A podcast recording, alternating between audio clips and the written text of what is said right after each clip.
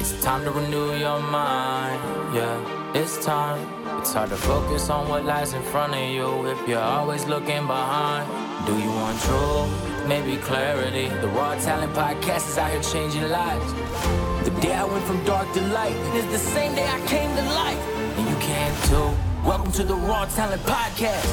And here's your host, Dave Tallant.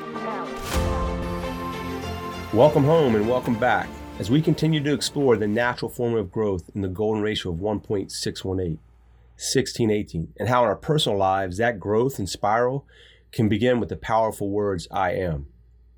In the course of my career, I would often hear folks say, I have rights, or I know my rights. And as a sworn officer, I swore to protect those rights enshrined in our Bill of Rights and Constitution. In essence, we as human beings have rights granted to us by the Creator, divine providence, human rights to life, liberty, and pursuit of happiness. We declare that we have these rights because we're human beings, men and women, and as human beings, we are endowed these rights at birth by God. In the pursuit of happiness, we have the right to be more, do more, and have more. So often, however, I see folks in the pursuit of doing and having more than being, and not actually achieving happiness or the things they desire. More importantly, I see people identify who they are with a title, a label, and a job more so than who they actually are in life. Let me explain. If I were to ask somebody what they do, what do they do for income, they may say, hey, I'm a teacher, a doctor, I'm a lawyer, I'm in construction, and so on. They say I am and follow with their occupation. They attach their identity to their occupation. When I say I'm a Marine, I attach a title and possibly the occupation to my identity, since Marines believe once a Marine, always a Marine. In reality, though, people are really speaking to what they do and not who they are. They speak to what they do for income, what they're doing for work, or what they're doing in regards to titles and responsibilities. For example, I'm a leader, a father, a mother, a brother, etc. Sometimes it points to labels or things we have done, positive or negative. I'm a winner or I'm a loser. I'm a saint or I'm a sinner. The challenge is that we often do not make a clear distinction between who we really are and what we do in life. Or in the pursuit of happiness, we get stuck in the trap of believing that if I simply do more and more, then one day I will have results or I'll have more and more. I will have more results. And then one day I will finally be happy or successful. With deeper inquiry into the language and power of thoughts and beliefs, I've realized that the do, have, be formula frequently fails and falls short in that pursuit of happiness. Do, have, be simply doesn't work in the long term. As I left active duty in the Marine Corps in the late 90s, I read a book called Think and Grow Rich by Napoleon Hill, and I dove into the personal development arena. My first thought was, why did this book never cross my radar in school or the Marine Corps? Why was this book never on any reading list in elementary school, high school, college? Not once in 16 years of education did any book resembling this topic show up. I've never learned not once in the school pipeline and system how to think and grow rich. In the Marine Corps, we had the Commandant's reading lists, a suggested and highly encouraged reading list of books categorized by rank. Again, Think and Grow Rich was AWOL on that list, nowhere on that list. Is it possible that no one wants us to know the power of our thoughts and language, especially to create and manifest our life? One of the keys in this book was to recognize that thoughts have power and thoughts are things. And they have the ability to achieve anything that we can conceive and believe in our minds. Whatever we can conceive in our minds, and as long as we believe, we can achieve it. And this is backed up by scripture as well. In Mark 11 24, therefore I tell you, whatever you ask in prayer, believe that you have received it, and it will be yours. Matthew 21 22. If you believe, you will receive whatever you ask for in prayer. Philippians 4 6 to 9. This is kind of a warning as well. Do not be anxious about anything. In other words, don't worry. But in every situation, by prayer and petition, by asking, right, with thanksgiving and gratitude, present your requests to God. and the peace of God, which transcends all understanding, will guard your hearts and mind in Christ Jesus. Finally, brothers and sisters, whatever is true, whatever is noble, whatever is right, whatever is pure, whatever is lovely, whatever is admirable, if anything is excellent and praiseworthy, think, and there's that word again, think about such things. Whatever you have learned or received or heard from me or seen in me, put it into practice. So think and take action, and the God of peace will be with you. And then this is a big one as well Romans 12, 2 to 3. And this is a big one, right? Do not conform to the patterns of this world, but be transformed by the renewing of your mind. Then you'll be able to test and approve what God's will is, his good, pleasing, and perfect will. For the grace given by me, I say to every one of you, do not think of yourselves more highly than you ought, but rather think of yourselves with sober judgment, in accordance with faith God has distributed to each of you. So I woke up a little disillusioned when I realized I was never taught how to think and grow rich. Never, not once. And I, I mean, I'm not bragging. I got straight A's and never, I got nothing less than straight A's. I went off to college on a scholarship, nothing less. And I still was never taught how to think and grow rich. Ultimately, I was not taught what true freedom is and how to be a free man, a free human being. And that angered me as well, since I loved my country, I had sworn to protect it and the freedoms endowed to us by as Americans. It angered me to know that in the thousands of hours of, of, of schoolwork and education, sometimes grueling schoolwork, that I was never taught any of this. And in any of my training anywhere else, I was never taught any of this. It was challenging to reflect on my life and look at all the places in my life where I was not successful or not achieving the happiness or success, even though I was grinding and working so hard. I was knee deep in the grind, in the rat race, in the job world, the job world which I like to tell my sons is just over broke. Having a job can be just over broke. I was knee deep in the doing, the working, the having, and grinding process all the time. And yet, still, happiness and success were eluding me in every area of my life financially, emotionally, physically, spiritually, and re- relationally in my closest relationships. It did not matter if I worked harder or longer hours, there was still no margin and no fulfillment and no satisfaction. Hell, there wasn't even gratitude from my family members or my wife at the time, now ex wife. Not even gratitude. I thought if I do more, do more and more and keep grinding and doing more, then one day I will have more and then I will be happy and successful. I was quickly discovering that this way of being, this formula, was failing. So one day I, I was pondering what did it what did it what it meant to be free.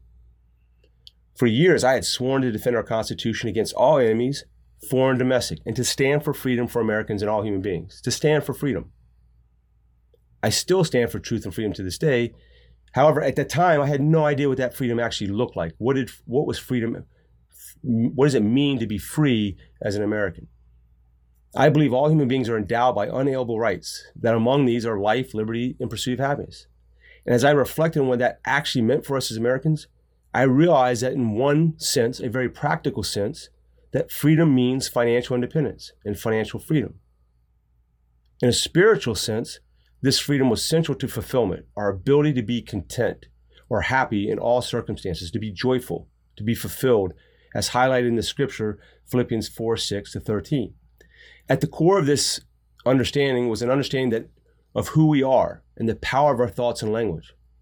So one day I reflected on the words human being or human beings for some reason, and I didn't know the reason at the time, we're called human beings, not human doings, not human havings. So something about being is extremely important and far more important than doing and having. The one thing I did learn in school was how to conjugate verbs in different languages Spanish, Latin, and English, right? Particularly to express tense or mood or the person, first person, third person, past tense, present tense, or future tense, right? So, in the present tense, I learned the verb to be breaks down into the following I am, you are, we are, they are. The most powerful part, of course, for me was I am. Or if you're on a team, right, and you're or a group of people, we are. So I am and we are extremely powerful. Then I began to study how many times I would say I am and, and say something in the blank space that followed. Throughout my day, I started to observe and study every time I used the words I am and notice what I followed those words with. For example, I'm tired, I'm good, I'm unhappy. I am, you know, what, this many years old. When we talk about our age, we, we add the word old instead of the word young. So, hey, uh, I'm 50 years young or 50 years old, so on and so on. I began studying and observing my language to include cuss words and all, especially around the use of I am. I studied and observed other people's language and conversations as well. I got a little nosy, even strangers in public places. When I was standing in the line in the store, I would observe the conversations and language. I would observe, not judge, right? I was simply observing my language or simply observing other people's languages and the conversations of other people and family members. And I would notice when they said, I am, and see what they filled the blank in afterwards. So while observing their language and conversations, I would also observe their way of being, their appearance, their state, their results if known, and beyond. I observed very quickly that most of the I am statements were negative or not empowering. Most statements, even my own language beliefs, sourced from limiting and scarcity minded thoughts and beliefs. And the outwardly seen manifestations and results correlated with those low vibration thoughts and beliefs. So what I saw on the outside correlated with low vibration thoughts and beliefs. Most of these negative statements sourced from limiting beliefs, like this one. Ultimately, the core of them were I'm not good enough, not qualified enough, not, not enough, not worthy, not deserving. Ultimately, I'm not good enough or not qualified enough. At one point, uh, my life and many of those lives that I observed reflected those core beliefs. So, in contrast, uh, Napoleon, Napoleon Hill's book, Think and Grow Rich, his book spoke to the power of I am, goal setting, and right thinking, accurate thinking, and that we all have access to this secret. And it's not really a secret, it's the foundation of universal principles and laws that exist. And these laws and principles often exist in plain view, kind of like the golden ratio 1.618, 1618. That's in plain view, yet none of us are taught them. And that definitely deserves a deep dive and more research and inquiry into the why, why we're not taught that, especially in the educational system. So I would dig deeper and search more. Why are we not taught how to think and grow rich in our educational system? I mean, maybe the possibilities they want to dumb us down. So when Hill described the goal setting process to think accurately and to grow and expand in, in the areas of one's life, he explained a goal setting process where the goal should be written and declared in the present tense as if they existed in the now already, that they, they, they were already present in our lives. The Bible backs this up and speaks to the power of I am in thoughts as well. For example, in Philippians 4 6 to 13, the word states, Don't worry. And basically, the gist of it is a summarization of it is think true thoughts. It ultimately reveals in, in Scripture, it reveals the name of God too, is revealed to Moses in Exodus 3 13 to 14. God reveals to Moses that his name is I am. So Moses said to God, Suppose I go to the Israelites and say to them, The God of your fathers has sent me to you, and they ask me, What is his name? Then what shall I tell them? And God said to Moses, I am who I am. This is what you're to say to the Israelites I am has sent me to you. So God identifies himself as I am. So I allow my mind to open to this reality there's something extremely important about the words human being or human beings. That being is far more important than doing and having. For example, who am I being in every area of my life? I pondered that question. Who am I being in every area of my life? How am I showing up in every area of my life? Spiritually, in relationships, physically in my health, financially, and beyond. Who am I being for God? for my family, for my loved ones, my children, my friends, peers, and those I serve. Continuing, I realized that there was something important about the present tense of being, the word to be, in the first person, and especially in regards to me and my children. The absolute importance of I am and we are. I also realize that one of God's names is I am, or I am that I am. And from scripture, we know that, hey, I'm created in the image of the Creator, the image of God. Therefore, as a human being, with the power of the words I am, I am also a creator. Created in the image of God, I am a creator. Therefore, every time I speak the words I am, I am engaging the process of being. I am engaging the process of creating. Every time I speak I am and follow it with other words, I enter the process of creation. I am ultimately creating what follows the words I am. I am, fill in the blank. Once spoken, we enter the process of creating whatever we placed in that blank. So I learned that the formula for happiness and success was ultimately be, do, have, and not do, have, be. So be, do, have. I can be more, do more, and then have more. Be who you say you are first. Be successful and happy now. Do the actions that support this decision and way of being now. Take action now, and then, then and only then, we have the results that correspond to success and ultimately joy, to contentment. So, as we bring this conversation to a close, here's some things for further inquiry or deeper dive. And since we know from Scripture that the tongue has the power of life and death, where am I blessing or cursing my life or way of being when I say I am? Follow that with a blank, follow that with words, and what do I fill in that blank? I would advocate that you read Proverbs 18 to 1821. When I say I am at any time, what follows it? What is in the blank?